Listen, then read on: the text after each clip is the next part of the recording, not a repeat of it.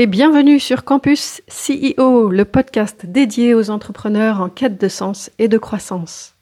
Parce qu'à l'ère du digital et de l'isolement, nous croyons plus que tout en la force de l'humain et du collectif.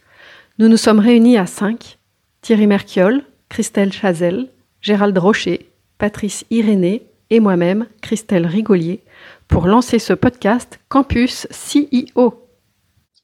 Aujourd'hui, nous allons parler de cinq bless- des cinq blessures, cinq blessures de l'âme.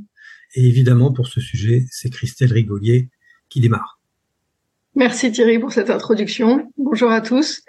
Alors, en tant que, que C E O, en tant que dirigeant d'entreprise, en tant qu'entrepreneur, cent pour cent de nos interactions sont avec des êtres humains. Que ce soit pour le business, avec des investisseurs, des partenaires financiers, des partenaires techniques, juridiques, administratifs, nos collaborateurs, nos salariés, nos, nos associés, ou que ce soit de, sur le domaine perso, euh, partenaires amoureux et même nos enfants. Toutes nos interactions, cent pour cent de nos interactions sont avec des êtres humains.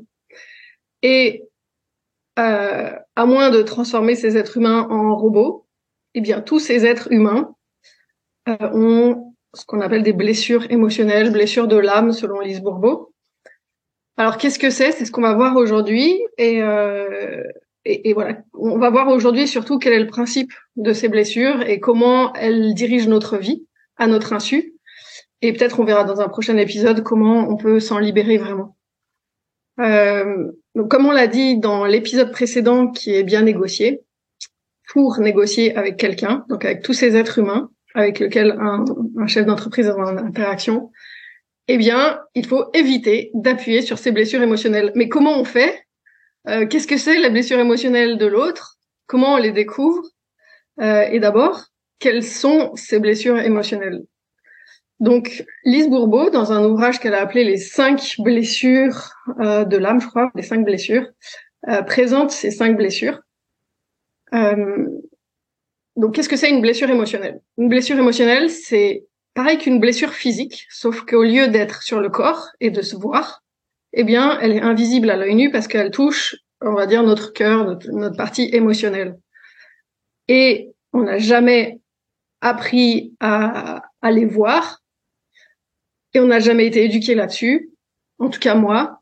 Et donc, eh bien, euh, la plupart du temps, ce qu'on fait, c'est qu'on ne sait pas qu'on en porte, on ne sait pas que l'autre en porte. Et donc, maladroitement, on va dire ça comme ça, on va toucher celle de l'autre et, euh, et réagir avec les nôtres. Euh, imaginez que du coup, vous avez une blessure physique euh, ouverte, euh, et parce qu'elle ne, non, elle n'a pas été guérie, elle n'a pas été soignée, donc elle suinte. Et imaginez que quelqu'un s'approche avec du jus de citron. Il renverse malencontreusement du jus de citron dessus. Quelle va être votre réaction ?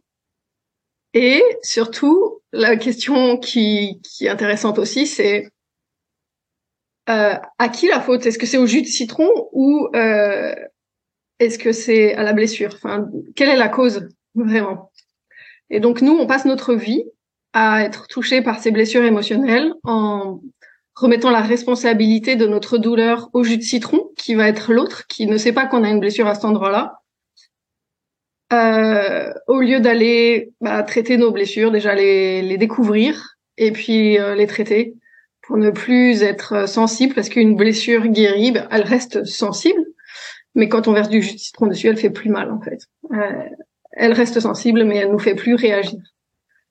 Euh, voilà, donc cette euh, cette, ouais, cette métaphore, c'est vraiment une une caricature de la façon dont on interagit les uns avec les autres en général.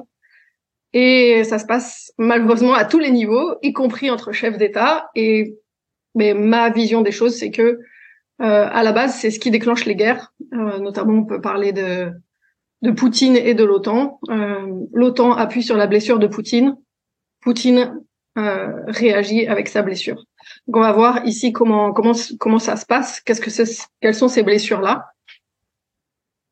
euh, Donc, comme je l'ai dit, la plupart d'entre nous, nous ne sommes pas conscients. On porte des blessures. Pour moi, on en porte tous, à moins d'avoir grandi dans un milieu totalement aseptisé avec des parents qui ne portaient pas eux-mêmes de blessures, ce qui est quasiment impossible puisque la plupart de nos grands-parents ont fait la guerre.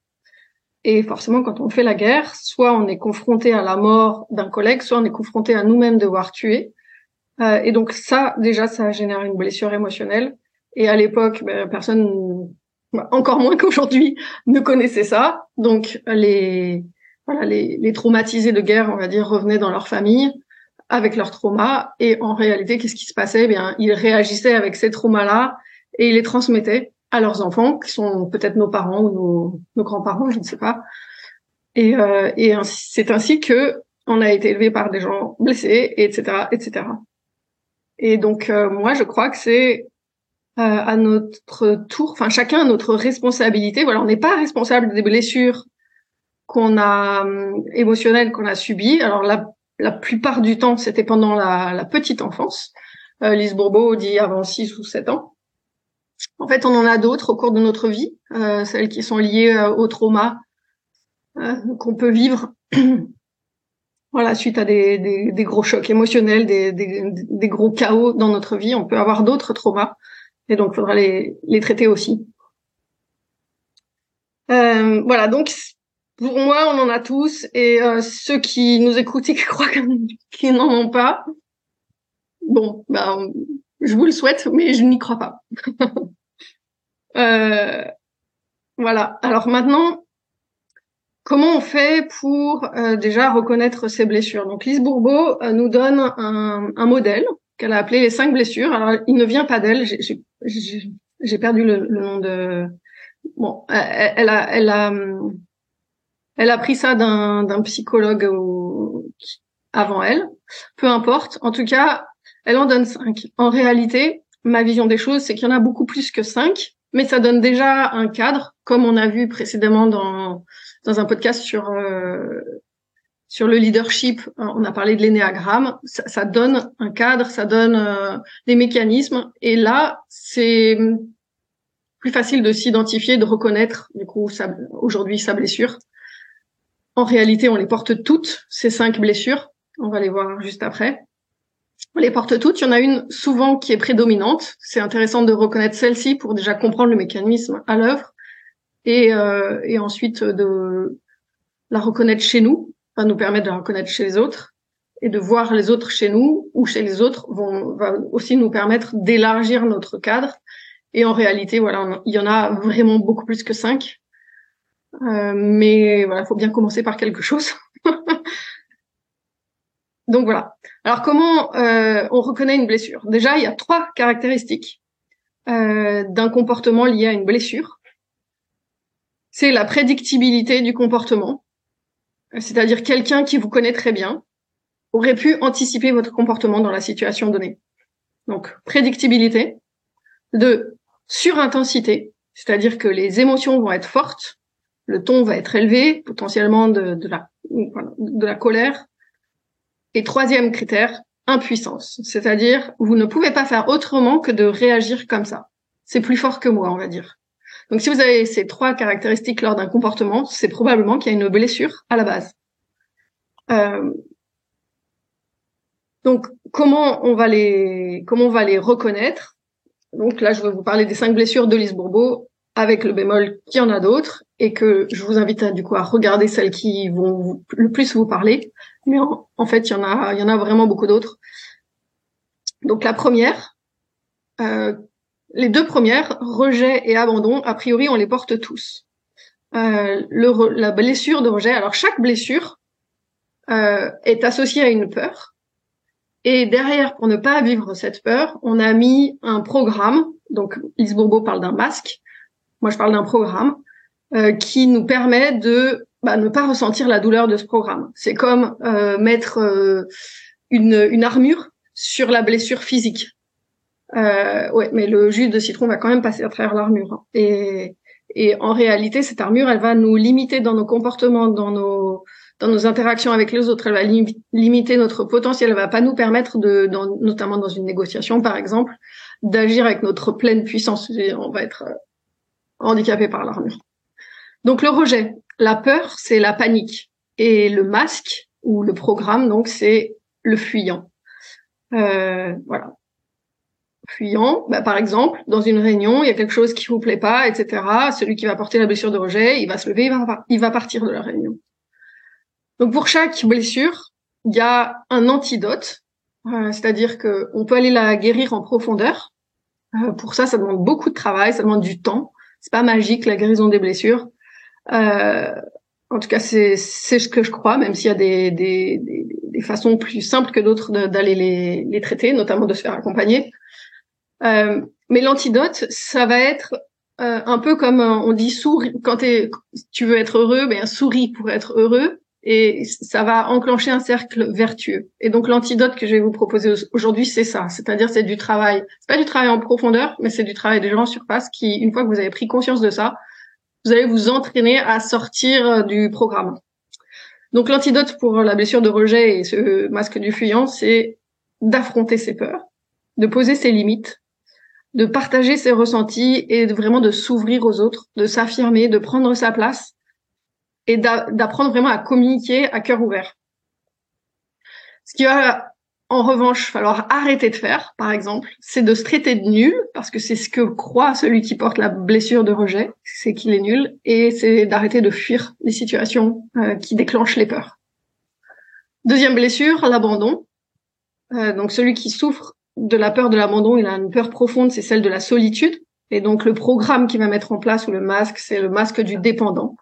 Donc euh, ben là, l'antidote, ça va être euh, de, de s'autonomiser, vraiment de travailler son autonomie, de s'occuper de soi, de se choisir en priorité, en tout et pour tout, de se sentir bien seul petit à petit, en osant faire euh, des choses qui sont parfois désapprouvées par l'autorité, et notamment nos parents, même quand on est adulte. Euh, ça va être euh, ensuite stop à abandonner un projet qui, qui vous tient à cœur, ou stop à s'accrocher aux autres coûte que coûte. La blessure d'humiliation, troisième blessure, la peur, euh, assez curieusement, c'est la peur de, de la liberté. Euh, le masque ou le programme, c'est le masque du masochiste. Et donc l'antidote ici, ça va être de, de nourrir l'estime de soi, euh, sa dignité, d'écouter et de respecter ses besoins, ses limites, se faire plaisir sans culpabiliser, ce que de faire pour les autres, que le, celui qui porte cette blessure-là fait beaucoup pour les autres, euh, mais de faire pour les autres quand vraiment ça lui fait plaisir à lui, de vérifier ses besoins avant de dire oui à une sollicitation. Et donc là, ça va être stop à se rabaisser, à se comparer, à se diminuer, et à stop aussi à prendre les responsabilités qui reviennent aux autres. Quatrième blessure, la trahison. Donc là, la peur, c'est le reniement. Et le programme, c'est le programme du contrôlant.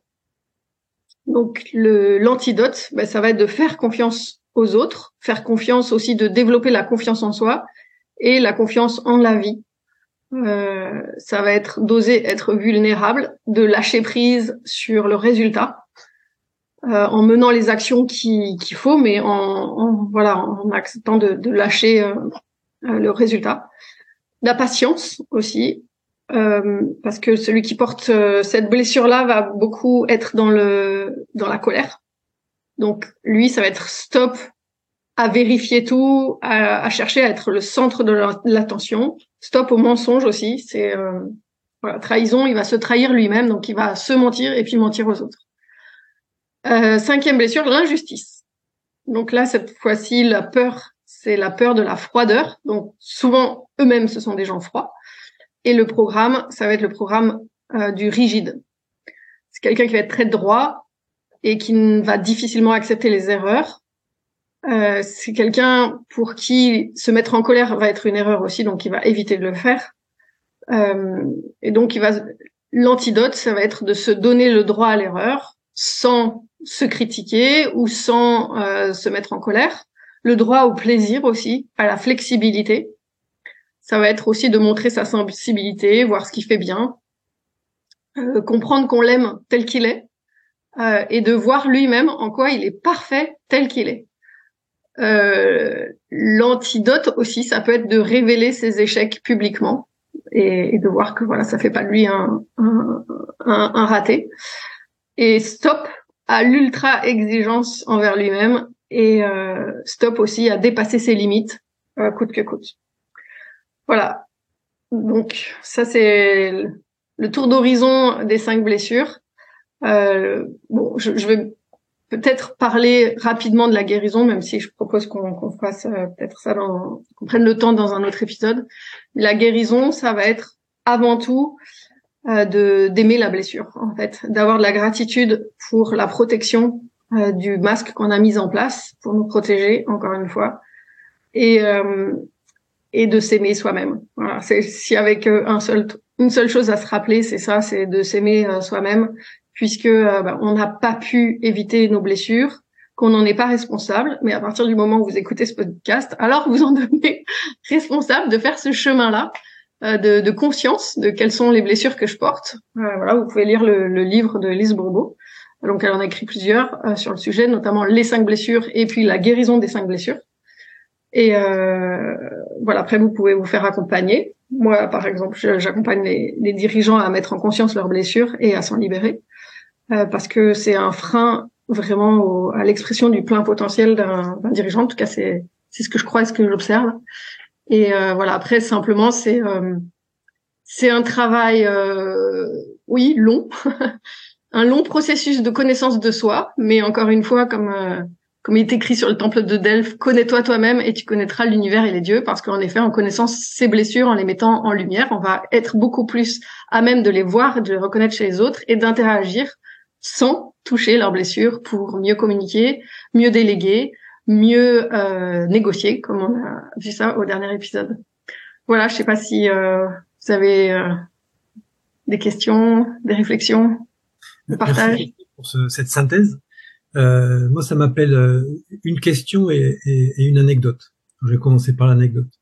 En fait, euh, j'ai accompagné en coaching un, un directeur d'une, d'une grande administration française en lien avec euh, avec la santé euh, et qui était euh, assez euh, il était haï par ses par euh, son équipe, je pense, euh, parce que c'était quelqu'un d'inflexible, de rigide, euh, de droit, et cetera. Et, et donc il partait à la retraite, il partait à la retraite euh, dans les six mois ou l'année, je ne me souviens plus, et euh, ça lui posait un problème de, de partir avec cette image-là, de laisser cette image-là, et donc il m'avait demandé de l'accompagner. Et, euh, et donc effectivement, il fallait, euh, comme tu l'as dit, Christelle, essayer de, de contrebalancer cette, tout ça. Et en fait, euh, la seule chose que j'ai trouvée, enfin bon, je l'ai accompagné. Puis tu sais, entre les séances, il faut faire des, des liens, hein, des, des liens entre séances. Et, euh, et en fait, la seule chose que j'ai trouvée, c'est euh, de lui faire poser une fleur dans un, un soliflore devant son bureau euh, tous les, les tous les matins, et de la changer tous les jours.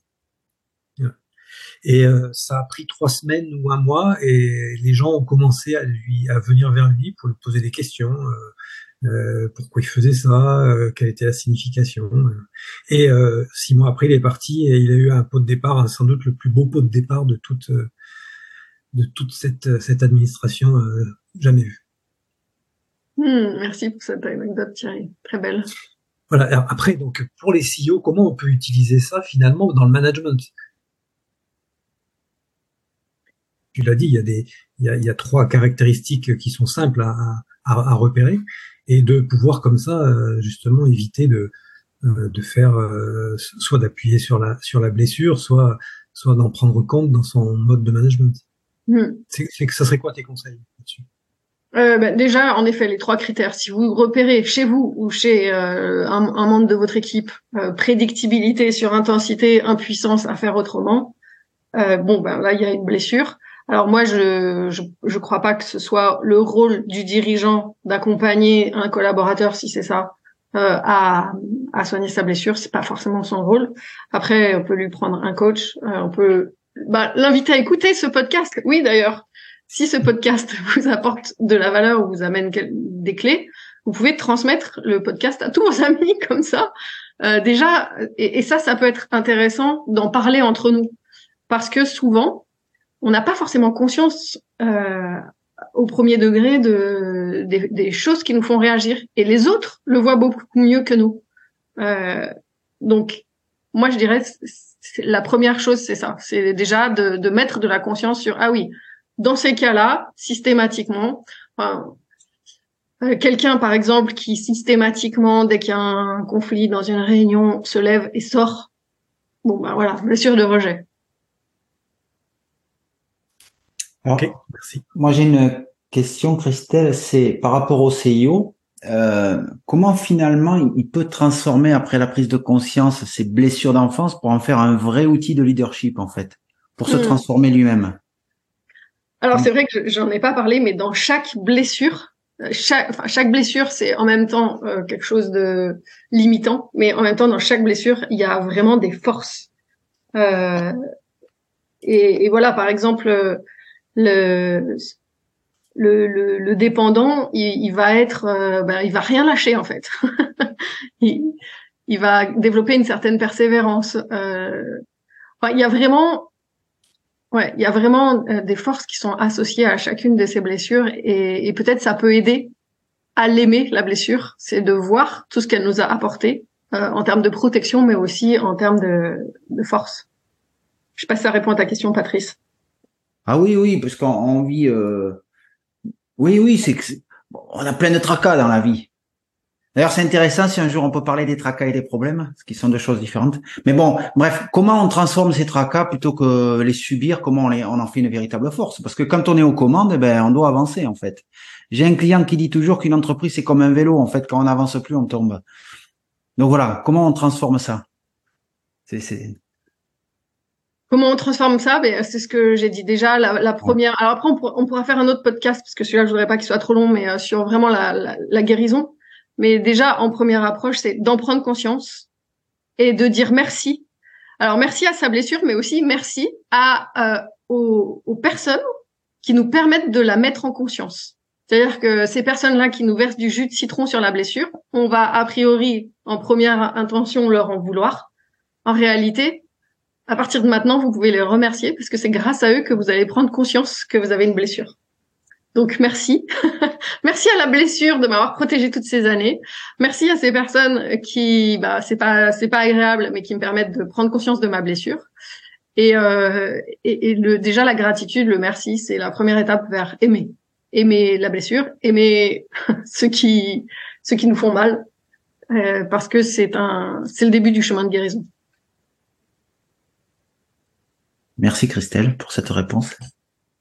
Je reviens moi sur le la question de, de Thierry que je trouve intéressante parce que en effet, enfin repérer ses blessures, c'est déjà une première étape, ça je l'ai bien compris.